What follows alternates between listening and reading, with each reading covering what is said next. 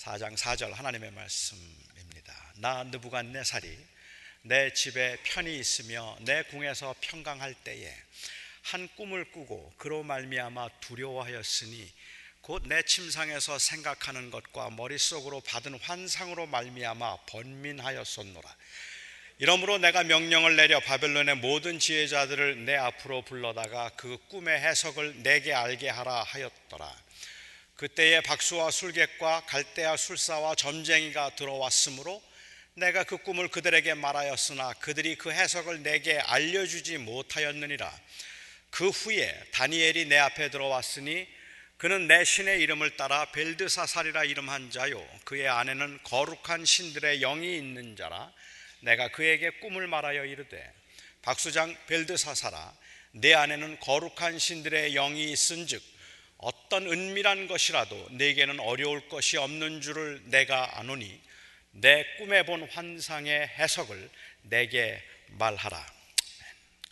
제가 오늘 일부 설교를 마치고 난 다음에 들었던 느낌이 아 오늘 설교 정말 어렵다는 생각을 했습니다. 교인들도 굉장히 어려워하시는 것 같았어요. 그래서 2부 오늘 예배 참석하신 여러분들에게도 조금 어려울지 모르겠다는 생각이 들어서 죄송한 마음이기는 한데 그래도 긴장을 늦추지 말고 아, 설교 들어주시면 감사하겠습니다. 얼마 전에 어느 분이 아, 저를 보고 그래요. 저를 이렇게 보고 있으면 끼가 느껴진대요. 아, 이렇게 말할 때나 아니면 제스처를 할 때나 표정에서 끼가 느껴진다 그래요. 그래서 저는 그걸 좋은 뜻으로 생각하고 뭐 연예인 끼요 이제 그랬어요. 뭐 사실 연예인 끼가 좀 있기는 하니까 제가 연예인 끼가 느껴집니까? 그랬더니 그분이 아니요. 장난기요 그러더라고요. 제 얼굴에 장난기가 묻어난다. 이제 그렇게 얘기를 하는데 여러분 그렇습니까? 제 표정을 보면 장난기가 있어 보입니까? 아, 그 장난기가 있다 그래요. 어, 근데 제가 장난기가 있다는 건 저는 인정을 합니다. 저는 어릴 적부터 장난을 많이 했으니까 제가 장난기가 있다는 것은 인정하는데 제가 억울한 것은요. 사람들이 일반적인 생각이 장난이 심하면 말썽을 많이 피운다 이렇게 생각을 하고 오해를 하는 것 같아요. 안 믿으시겠지만 뭐 안 믿으시는 분들이 많겠지만 저는 장난이 심하기는 했어도 모범생이었습니다. 아, 그래서 저는 부모님께는 많이 혼났어요. 장난이 심하기 때문에 어, 부모님께는 많이 혼났어도 학교에서 선생님에게 맞은 기억은 거의 없습니다. 학교에서 선생님에게 뭐 안 맞지는 않았지만 그래도 맞은 기억은 거의 없는 모범 학생이었습니다. 원래 장난이 심한 사람들은 장난을 치다가 어, 야단을 맞거나 매를 맞는 경우들이 가끔 있는데 그렇게 매를 맞더라도 그이 그 이 마음에 오래 두지를 않아요. 장난을 하다가 야단을 맞고 뭐 장난을 장난을 하다가 매를 맞아서 그래서 이 혼나는 경우는 마음에 그렇게 오래 두는 편이 어, 아닙니다. 근데 저는 너무 억울하게 매를 맞아서 지금까지도 잊을 수 없는 두 번의 경우가 있습니다. 학교에서 선생님들에게 매를 맞는 일이 거의 없었는데 이 두 번의 경우는 지금도 제가 잊지 못하고 기억하고 있어요. 한 번은 중학생 때였습니다. 당시에 저희 반 친구들은 점심시간이 되기 전에 이 쉬는 시간에 도시락을 다 먹었습니다. 저는 점심시간 이전에 도시락을 먹어본 적이 없습니다. 이것도 안 믿으시는군요. 어, 제가 먹는 걸 굉장히 좋아하지만 어, 저는 도시락 점심 시간에는 점심을 먹는 거고 쉬는 시간에 미리 점심 그 도시락을 먹어본 적이 저는 정말 한 번도 없었어요. 그날도 친구들은 쉬는 시간에 도시락을 꺼내서 도시락을 먹었는데 어, 생물 선생님이 들어오시더니 음식 냄새가 너무 많이 난다고 화를 내시면서 맨 앞에 앉아있던 제 머리를 마구 때리셨습니다. 도대체 이 식사 시간 점심도 안 됐는데 미충이들이 뭘 그렇게 먹는 거 급해서 쉬는 시간에 밥을 먹느냐고 저는 안 먹었거든요. 근데 제 머리를 마구 때리셨어요. 그날부터 지금까지 제가 제일 싫어하는 과목은 생물입니다. 저는 그 이후에 생물 과목을 한 번도 들어본 적이 없습니다. 아, 또 한 번은 고등학생 때였습니다.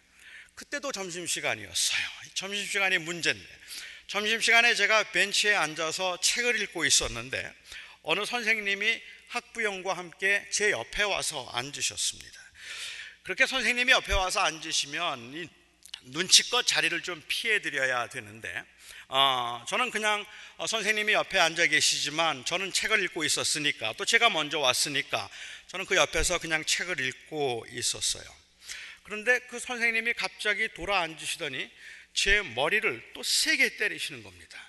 그때부터 제 머리가 이상해진 것 같기는 한데 어, 제 머리를 세게 때리시면서 왜 선생님과 학부형이 말하는 걸 엿듣느냐는 거예요. 어, 아니 내가 언제 엿들었어요? 저는 그냥 먼저 와서 앉아 있었는데 그런데 그 선생님은 옆에 와서 들으시더니 알아서 빨리 피해 주라는 거죠. 선생님이 와서 앉으시면 피해 줘야 되는데 뭐 미련하게 그냥 그 자리에 앉아 있다가 또 매를 맞았습니다. 고등학교 2학년 때 그 일을 경험하고 고등학교 3학년 때 제가 개학식에 갔더니 바로 그 선생님이 저희 담임 선생님이 되셨습니다. 그리고 그 다음날 저는 학교를 그만두었습니다. 어, 그 담임 선생님 밑에서 공부하기 싫었기 때문에 어, 저는 그날로 학교를 그만두었습니다. 이쯤 되면 여러분들이 저를 굉장히 이상한 학생으로 보실지 모르겠는데 그때 미국에 이민 오기 위해서 학교를 언제 그만두나 생각하고 있었거든요. 오늘 그만둘까 내일 그만둘까 생각하고 있는데 그 선생님이 담임이 됐다는 이야기를 듣고 이제는 나갈 이유가 없겠다 생각해서 바로 학교를 그만두고 어, 저는 미국으로 왔습니다.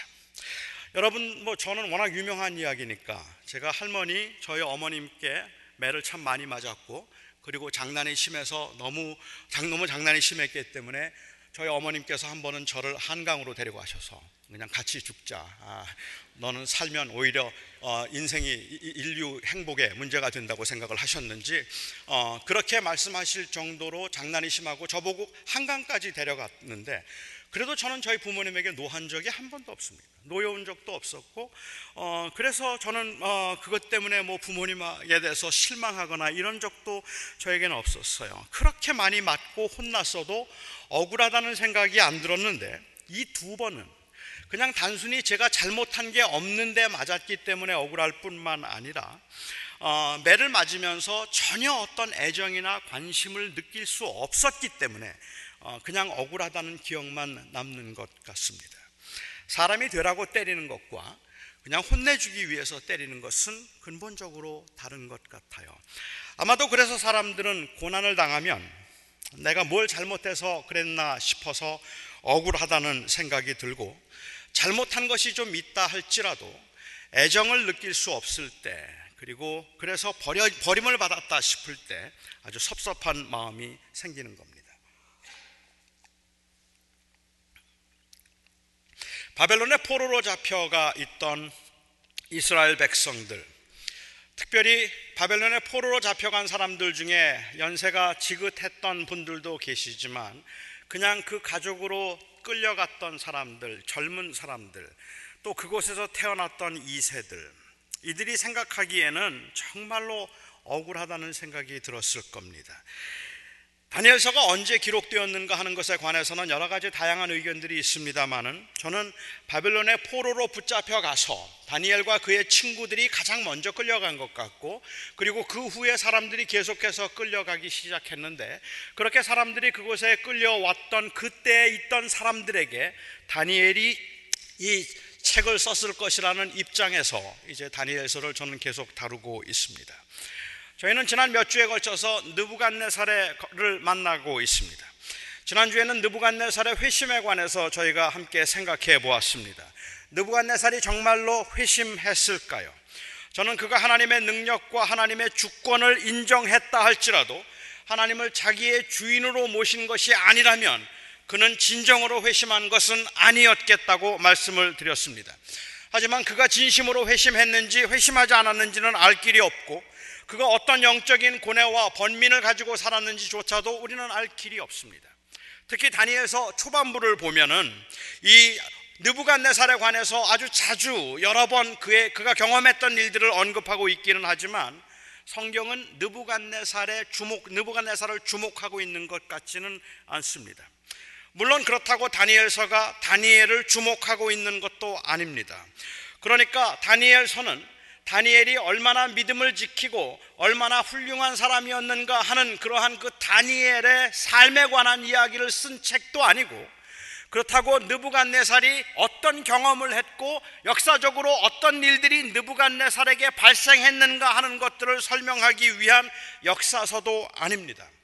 이 다니엘서가 말하고자 하는 것은 다니엘의 생애도 아니고 느부갓네살의 생애도 아닙니다.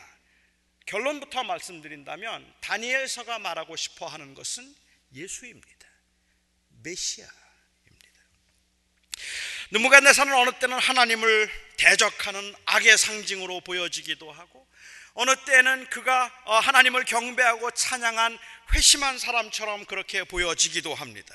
어느 때는 다니엘을 비롯한 경건한 사람들을 무자비하게 핍박하는 사람으로 보여지기도 하고 그러다가 하나님의 능력을 경험하고 난 다음에는 다니엘을 비롯한 유대인들을 보호하고 지켜주는 사람인 것처럼 그렇게 묘사되기도 합니다. 금신상을 만들어 놓고 그 사람들에게 절하도록 강요할 때에는 그 잔인함과 난폭함 때문에 하나님의 심판이 임하지 않고 있음이 부당하다는 생각을 했었는데 오늘 본문을 읽으면서는 그 느부갓네살의 미련함과 초라함에 연민을 느낄 수 있을 정도 저는 오늘 본문을 읽으면서 느부갓네살에게 저는 하나님이 왜 그를 심판하지 않으시는가를 생각했고 하나님께서 그 그와 같이 잔인하고 악하고 끊임없이 죄를 번복하고 자기의 고백을 번복하고 있는 이 미련하기 이를 데 없는 이 교만한 인간을 하나님이 왜 치지 않으시는가라는 생각을 했었는데 오늘 말씀을 읽으면서는 오히려 조금 연민이 느껴졌다 이렇게 말씀을 드릴 수 있을 것 같아요. 용광로 속에서 세 사람을 지켜준 한 인물, 신들의 아들로 보였던 그 인물로 인해서 말할 수 없는 충격을 받은 느부갓네살은 그가 다스리던 모든 나라와 모든 민족들에게 엄청난 조서를 하나 내렸습니다. 그 조서의 내용은 이것입니다. 지극히 높으신 하나님이 내게 행하신 이적과 놀라운 일을 내게 알리기를 내가 즐겨하노라. 참으로 크도다 그의 이적이요 참으로 능하도다. 그의 놀라운 일이요. 그의 나라는 영원한 나라요. 그의 통치는 대대에 이르리로다. 이 놀라운 고백을 그가 조서로 내려서 모든 나라들에게 이제 내가 하나님의 능력을 경험했다고 말했고 하나님의 살아계신 하나님께서 그 하나님의 살아계심을 나에게 보여주었다고 증거했고 이 하나님의 능력과 이 하나님이 보여주신 이적을 모든 사람들이 알기를 원한다고 그래서 그 내용들을 조서로 내렸다는 말입니다 그리고 나서 느부갓네살은 얼마 지나지 않아서 다시 교만에 빠지게 됩니다. 그렇게 또 교만에 빠져서 그가 하나님 앞에 범죄하고 마침내 그런 그 이 교만 가운데 극치에 이르렀다가 그 고난의 광야로 몰려 쫓겨나서 7년 동안을 고생을 하게 되죠. 그때의 일을 어 이제 그가 1인칭으로 오늘 소개를 하고 있어요. 상당히 긴 내용이긴 한데 그냥 제가 제 나름대로 한번 각색을 해보면 그 그가 한 말의 내용은 대충 이런 겁니다. 난 느부갓네살은 수많은 전쟁에서 승리를 거두고 세력을 확장해 갔습니다.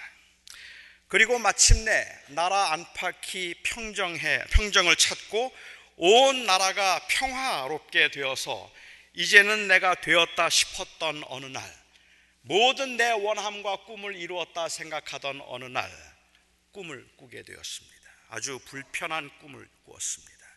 그 꿈의 내용이 너무 심란해서 박수들과 마술사들을 불러서 꿈의 해몽을 요구했지만 아무도 그 꿈을 해몽해 줄 수 없었습니다. 그리고 마침내 다니엘이 궁으로 들어왔습니다. 다니엘에게 내 꿈 이야기를 해주고 해몽해 달라고 요청하자 다니엘은 갑자기 그 꿈 이야기를 듣고는 낯빛이 변하고 마치 심한 충격을 받은 사람처럼 할 말을 잃고 서 있었습니다. 너무 불길했습니다. 그래서 그를 재촉해서 도대체 내 꿈의 내용이 무엇이냐고 거듭 그에게 묻자 그는 아주 근심 어린 목소리로 그가 그 꿈의 내용을 해몽해 주었습니다. 내가 지금 굉장한 권세를 가지고 있고 그 나, 내가 권세를 가지고 있기는 하지만 얼마 지나지 않아서 7년 동안 궁에서 쫓겨나 유리하게 될 것이라는 내용이었습니다. 그러면서 다니엘은 나를 위로라도 해 주듯이 하지만 혹시 임금께서 가난한 사람들을 돌보고 그리고 공의롭게 행하면 혹시 하나님이 자비를 베푸셔서 이 끔찍한 일이 왕에게 일어나지 않을지도 모릅니다. 하지만 이미 그것은 결정된 내용인 것 같았습니다. 그 이야기를 듣고 너무 기분이 나빴어요. 하나님의 능력에 대해서 알고 있었고 다니엘의 진실함도 존경했기 때문에 그를 벌할 마음은 없었지만 그가 해준 그 꿈의 해몽대로 믿을 수는 없었습니다. 그렇게 힘들게 세운 나라가 아무도 감히 대적할 수 없을 만큼 견고해진 그 나라가 흔들리게 되거나 아니면 내가 쫓겨날 것이라는 건 상상할 수 없는 일이었기 때문에 그렇습니다. 도대체 그 바벨론에서 누가 나를 대적할 수 있단 말입니까? 그 바벨론에서 누가 감히 내 나를 대적해서 나의 원수가 될 수 있단 말입니까? 내가 모든 원수들 다 물리쳤고 그리고 그 나라를 다 통일시켜서 모든 사람들이 내 앞에 절을 하고 있고 감히 누구도 이런 끔찍한 생각은 할 수도 없는데 어떻게 내가 궁에서 쫓겨난단 말입니까? 있을 수 없는 일입니다. 이번에는 다니엘이 틀렸습니다. 정말 아무 일도 일어나지 않았습니다. 그렇게 열두 달이 지난 어느 날 꿈을 꾸었지만 꿈의 해몽을 들었지만 해몽대로 아무것도 되지 않, 고 열두 달이 지난 어느 날 나 느부갓네살은 그 왕궁의 지붕을 거닐며 궁 아래를 내다보았습니다. 내려다보았습니다. 수많은 사람들이 감탄을 금치 못했던 아마타스 왕비를 위해서 내가 지어준 그 화려한 궁중 정원 그리고 성안 곳곳에 우뚝우뚝 솟아 있는 그 웅장한 관청들 처음, 왕위에 올랐을 때와는 비교도 안 될 만큼 넓어져서 끝이 보이지 않는 그 도시. 너무 자랑스러웠습니다. 이걸 내가 다 이루었단 말인가? 이걸 내가 다 세웠단 말인가? 너무 자랑스러웠습니다. 그래서 나는 그날 그 궁 지붕에서 나도 모르게 큰 소리로 외치고 말았습니다. 내게, 내가 내 큰 능력과 내 권세로 이 큰 도성 바벨론을 세웠으니 내 위엄의 영광이 여기에 나타나지 아니하느냐. 내가 내 힘과 내 권세로 이 나라를 세웠으니 내 위엄의 영광이 여기에 나타나지 아니하느냐. 나는 나 스스로가 감탄해서 그렇게 큰 소리로 외쳤는데 그 소리가 나자마자 하늘에서부터 음성이 들렸습니다. 느부갓네살아 이제 내 나라의 왕위가 내게서 떠났느니라. 그 왕위가 내게서 떠났느니라. 그 음성이 들렸습니다. 그리고 정말 그 다음 날부터 갑자기 온 몸에 피부병, 악성 피부병이 발하기 시작하는데 온 몸이 마치 나환자처럼 그렇게 곪기 시작하고 그리고 악취가 나는 악창과 또 피부병이 심하게 되어서 이것이 전염될지도 모른다는 위험 때문에 신하들은 나를 급히 격리시켰고 왕궁으로 쫓아내버리고 말았습니다. 왕궁 밖으로 쫓아내버려서 그래서 7년 동안을 내가 그야말로 짐승처럼 광야에서 살았습니다. 다니엘이 한 말이 맞았습니다. 정말 다니엘이 말한 그대로 다 이루어졌습니다. 이게 느부갓네살이 했던 고백의 내용입니다. 바벨론의 역사를 보면 느부갓네살이 그 왕위에 올라서 43년 동안을 바벨론을 다스렸는데 그렇게 바벨론이 왕위에서 다스리는 동안 오늘 성경에 기록되어 있는 것처럼 7년 동안을 그 궁에서 쫓겨나서 광야에서 살았다는 기록이 없어요. 한 번도 느부갓네살은 40년, 47년의 재위 기간 중 한 번도 그는 쫓겨난 적이 없었습니다. 그래서 여기에 쫓겨났다고 말하는 이 사람이 느부갓네살이 아닐 것이라는 설이 아주 유력합니다. 오히려 자신을 느부갓네살 3세라고 그렇게 불렀던 그의 아들 나보니두스였다고 말하는 사람들이 더 많아요. 왜냐하면 느부갓네 3세였다고 자신을 불렀던 나보니두스라고 하는 이 인물은 정말로 왕궁에서 쫓겨나서 광야에서 생활했던 적이 있기 때문에 그렇습니다. 저는 이 부분에 역사적 기술상의 어떤 역사적 기술상의 오류가 있다고 생각하지는 않지만 오늘 본문의 인물이 3장에 나오는 느부갓네살인지 아니면 그의 아들이었던 나보니 두스였든지는 그리 중요하지 않다고 저는 생각합니다. 이것이 느부갓네살에게는 굉장히 중요한 경험이었다 할지라도 오늘 본문의 의도는 느부갓네살이 누구이고 어떤 경험을 했는가 보다 마치 소설과 같이 가상의 인물을 통해서 독자들이 자신의 모습을 투영하도록 하는 그러한 문학적인 기법으로 기록된 글이기 때문에 그렇습니다. 물론 그러니까 느부갓네살이 가상의 인물이라는 뜻은 아닙니다. 하지만 이것을 통해서 느부갓네살이 어떤 사람인가를 말하는 것보다 그 이야기를 읽고 있는 독자들이 그 느부갓네살의 생애를 통해서 자신의 모습을 투영해 볼 수 있기를 원하는 것이 이 본문의 기록이기 때문에 그가 느부갓네살이었을까 아니면 그의 아들 나보니두스였을까 하는 것에 관한 그 이 학자들 간의 논쟁은 가능하겠지만 크게 차이는 없을 거라는 생각이죠. 저는 오늘 본문에 나오는 느부갓네살의 이 경험이 당시 유대인들에게 어떤 의미가 있었을까 하는 것을 가지고 생각을 좀 해보았습니다. 지금 이 다니엘서를 한 권의 책으로 읽고 있는 사람들은 바벨론에서 포로 생활을 하고 있던 유대인들이었을 겁니다. 이들은 도저히 이해할 수가 없었습니다. 예루살렘의 멸망은 하나님의 패배를 의미했기 때문에 그렇습니다. 나는 내 하나님이 되고 너는 내 백성이 되리라고 약속하셨고 내가 너와 끝까지 함께 할 것이라고 말씀하셨고 40년 광야 생활 끝에 그들이 가나안에 정착할 때 젖과 꿀이는 가나안 땅을 내가 너에게 줄 것이니 네가 그 땅을 차지하여 자손 대대로 살리라고 약속하신 그 하나님이 어떻게 이스라엘 백성들이 예루살렘을 멸망하게 내버려 두시고 어떻게 그 백성으로 하여금 바벨론의 포로 생활을 하면서 이 말도 안 되는 이방의 왕 잔인하고 포악하기 이를 데 없고 하나님 앞에 심판을 받아 마땅한 느부갓네살 밑에서 종살이를 하게 둘 수 있느냐는 말입니다. 조상의 하나님이 여호와 하나님이고 그 하나님이 우리의 생애를 우리의 우리 우리 민족의 하나님이며 그 하나님이 우리와 언약을 맺으셔서 그 언약은 영원히 신실할 것이라고 말했는데 그런데 그 자손들이 보기에는 이 말이 맞지 않단 말이에요. 그 자손들이 생각하고 젊은 세대가 보기에는 그 하나님은 실패한 하나님이라는 말입니다.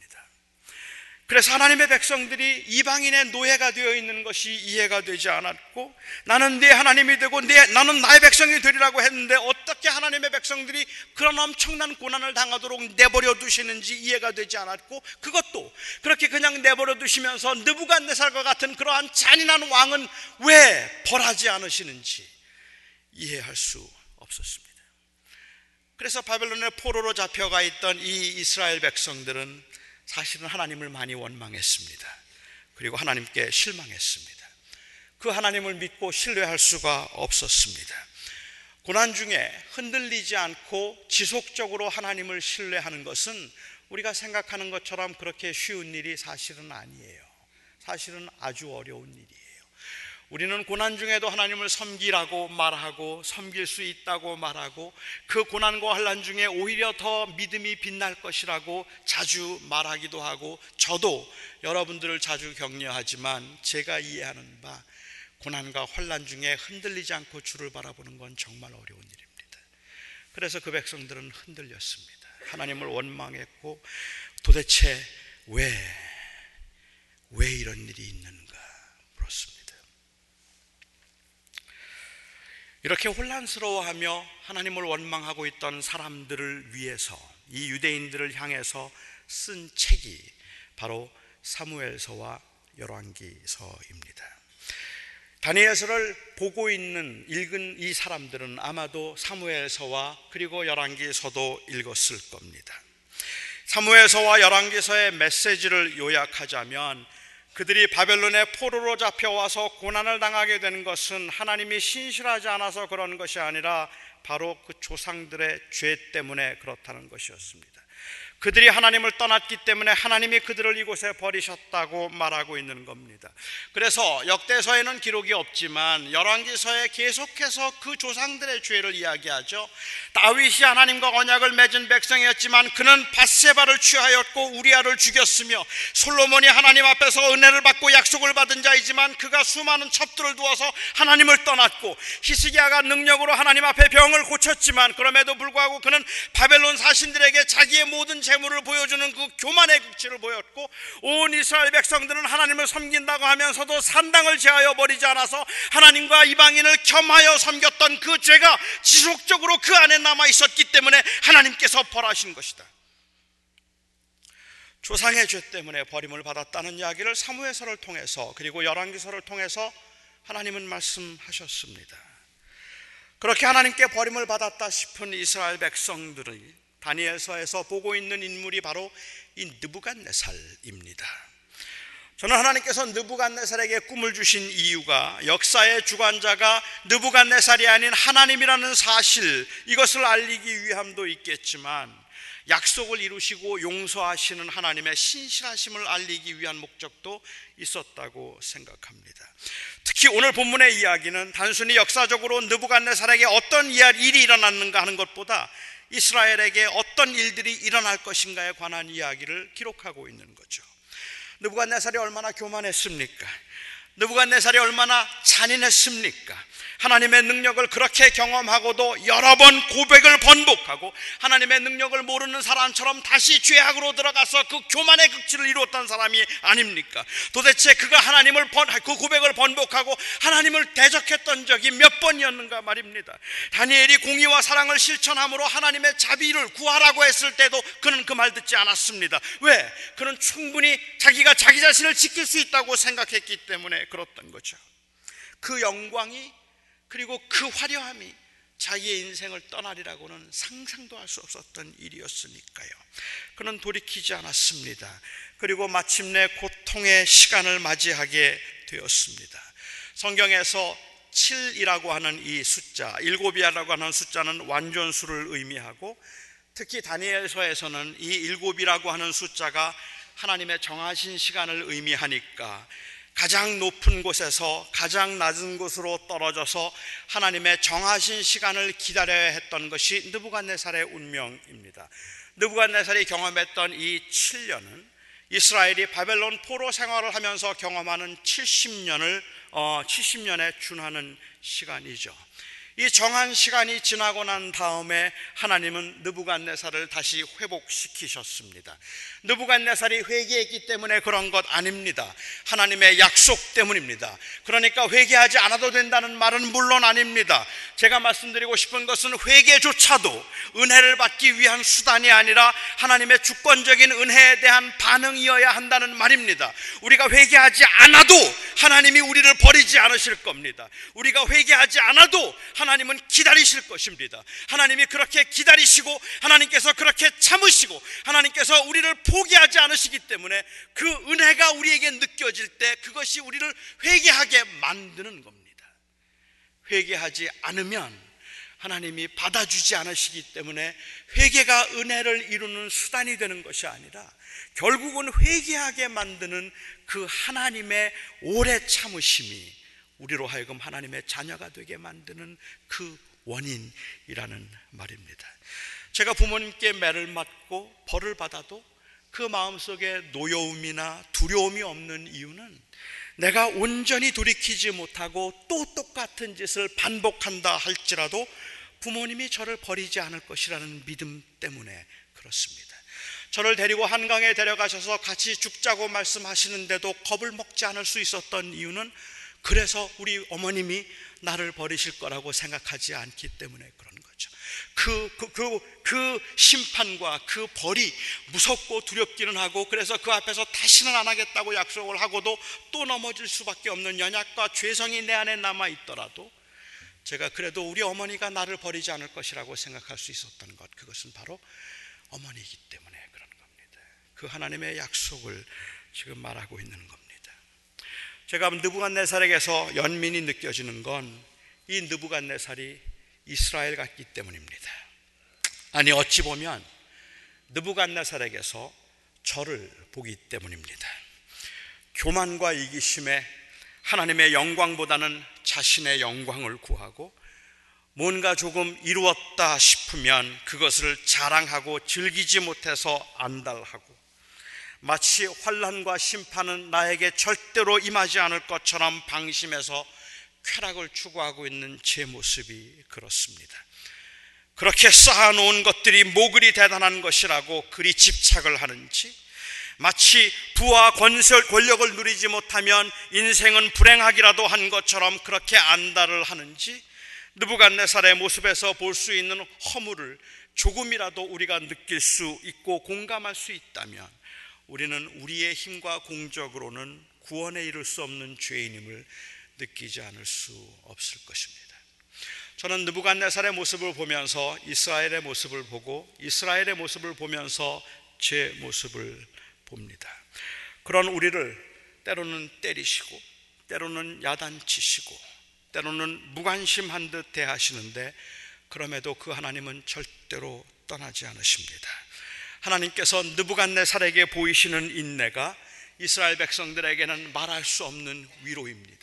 지금까지 느부갓네살에게 일어났던 일들을 만일 이스라엘 백성들이 보았다면 이스라엘 백성들은 이 다니엘서를 읽으면서 도대체 이 느부갓네살처럼 이렇게 멍청하고 미련하고 이렇게 교만한 자가 어디에 있겠는가 말하지 않았겠습니까? 그렇게 하나님께서 능력을 보여 주셨고 그렇게 하나님께서 하나님께서 하나님의 자비를 보여 주셨음에도 회개하고 잘못했다고 말하고 내 하나님은 참 하나님이라고 말하고 난 다음에도 또다시 포악을 일삼고 잔인하기 이를 데 없는 이 느부갓네살을 보면서 저자에게는 하나님의 심판이 임해 마땅하고 저자는 죽어야 마땅한 자라고 하나님께서 저를 살려두시는 것은 공의로운 것이 아니라고 그 백성들이 울분을 토했을 텐데 그런 그가 돌이킬 때마다 그를 받아주시고 기다리시는 이 인내를 통해서 하나님이 느부갓네살을 얼마나 사랑하셨는가를 말하는 것이 아니라 이런 문학적인 그러한 그 장르의 그 기술을 통해서 하나님이 얼마나 느부갓네살을 사랑하셨는가를 말하는 게 아니라 그런 하나님이 느부갓네살을 보며 이만큼 참으신다면 그리고 그 입에서 마침내 하나님의 이름을 찬양하는 그 찬양을 고백하게 만드시는 분이라면 그 하나님이 어찌 그의 백성인 너희를 버릴 수 있겠느냐? 어떻게 그 하나님이 너를 버리시겠느냐? 내가 지금 매를 맞아서 고난을 당하고 있다 할지라도 내가 지금 하나님께 버림을 받은 것처럼 바벨론의 포로 생활을 하고 있다 할지라도 하나님께서는 너를 반드시 돌이켜 그 정한 기한이 차면 돌아오게 하리라. 다시 돌아오게 하리라. 그 70년의 시간이 차면 내가 너를 다시 돌이키리라. 이 메시지가 바로 느부갓네살을 통해서 이스라엘 백성들에게 주셨던 메시지라는 그런데 이 메시지는 거기서 끝나는 게 아니에요. 이스라엘 백성들이 그냥 예루살렘으로 돌아오게 될 것이라고 하는 그것에 대한 희망이 궁극적인 약속의 성취가 아니라 여러분들에게 제가 설교를 시작하며 말씀을 드렸던 것처럼 다니엘서의 주제는 다니엘서의 주제는 다니엘도 아니고 느부갓네살도 아니고 바로 메시아입니다. 앞으로 우리가 몇 달 동안 계속 다니엘서를 보겠지만 이 다니엘서를 통해서 지속적으로 우리에게 보여주고 있는 메시지는 하나님께서 때가 차면 메시아를 줄 것이다. 그리고 그 메시아를 통하여 하나님의 나라가 실현될 것이다. 그 메시지거든요. 그러니까 결국은 이 느부갓네살을 통하여서 하나님께서 하셨던 그 메시지도 하나님이 우리와 함께 하심을 볼 수 있는 가장 확실한 증거는 바로 예수라는 이렇게 하나님을 거역하고 하나님을 떠난 사람들을 하나님의 백성으로 삼으시고 그들에게 영원한 생명을 주기 위해서 하나님은 죽음의 심판을 해결하실 하나님의 아들을 우리에게 주실 것이라는 약속입니다. 그리고 그 약속은 예수 그리스도를 통해서 완성되었습니다. 이스라엘 백성들이 그들을 버리지 않으시는 그 하나님, 하나님의 사랑과 약속의 신실하심을 단순히 예루살렘으로서의 예루살렘으로의 회귀가 아닌 메시아의 오심을 통하여서 온전히 완성될 것으로 그들이 믿고 바로 이 사건 이후에 이스라엘 백성들이 바벨론에서 포로 생활을 마치고 예루살렘으로 돌아오면서도 그들이 추구하고 기다렸던 것이 메시아였다면 이제 예수 그리스도가 메시아임을 믿고 있는 우리들이 하나님이 언제나 우리와 함께 하시며 결코 우리를 버리지 아니하시고 끝까지 우리를 지키실 것이라는 그 약속을 무엇으로 확인할 수 있는가 묻는다면 우리는 예수라고 말한단 말입니다. 예수를 통해서 우리는 하나님의 약속을 확인합니다. 부자가 되어서 확인하는 거 아닙니다. 병이 나아서 확인하는 것 아닙니다. 병이 나을 수도 있고 낫지 않을 수도 있습니다. 부자가 될 수도 있고 되지 않을 수도 있습니다. 우리는 그것들을 통해서 우리 주변이라는 환경의 변화를 통해서 하나님이 우리와 함께 하시는 것을 확인하는 것이 아니라 우리를 위해서 이 땅에 오신 예수 그리스도 임마누엘을 통해서 우리는 하나님이 우리와 함께 하시는 것을 확인하는 겁니다. 그래서 우리는 감히 고난과 고통 중에 있고 여전히 해결되지 않은 그 문제 가운데서 제발 이 문제들이 해결되고 이 병들이 나음을 받고 이 고통의 시간들이 지나갔으면 좋겠다는 간절한 바람으로 기도를 하면서도 그 기도하는 입술에 내 은혜가 내 은혜가 내게 족하다는 주의 음성에 감히 아멘 할 수 있는 겁니다. 왜? 아들 때문에 예수 때문에 그분을 통해서 하나님은 하나님의 사랑을 확증하셨기 때문입니다. 그 예수 그리스도가 우리의 주님이십니다. 기도하겠습니다. 자비로우신 아버지 하나님, 왜 하나님이 우리를 고난 가운데 두시는지, 왜 죽음을 경험하게 하시는지, 왜 실패를 보게 하시는지, 그게 정말 우리의 죄 때문인지, 아니면 우리의 어리석음 때문인지 아니면 하나님의 목적과 계획이 있어서인지 아무것도 알 수 없는 그 불안함과 혼란 중에 있을지라도 감히 우리가 오늘도 그 은혜가 내게 족합니다 고백할 수 있으면 하나님이 우리를 버리지 아니하시고 하나님이 끝까지 우리와 동행하실 것이라는 가장 확실한 그 확증이 바로 예수 그리스도이기 때문입니다. 우리는 그 예수 그리스도를 믿습니다. 예수님이 우리의 생명의 주인이심을 고백합니다. 우리 사랑하는 성도들이 이 고백을 붙들고 고난과 혼란 중에 담대할 수 있게 하여 주시옵소서. 예수님의 이름으로 간절히 기도하옵나이다.